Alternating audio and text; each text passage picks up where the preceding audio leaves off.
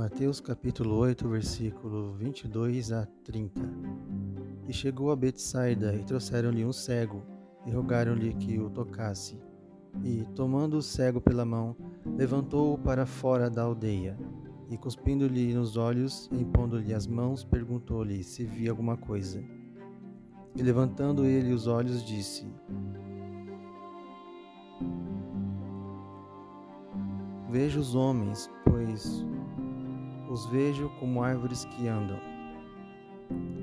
Depois disto, tornou a pôr-lhe as mãos sobre os olhos e fez-o olhar para cima, e ele ficou restaurado e viu a todos claramente.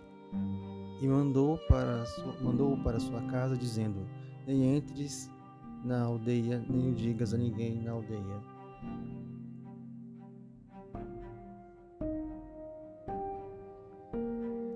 E saiu Jesus e os discípulos para as aldeias de Cesareia de Filipe.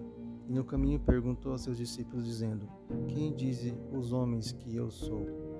Eles responderam: João Batista e outros, Elias, mas os outros, um dos profetas. E ele lhes disse: Mas vós, quem dizeis que eu sou?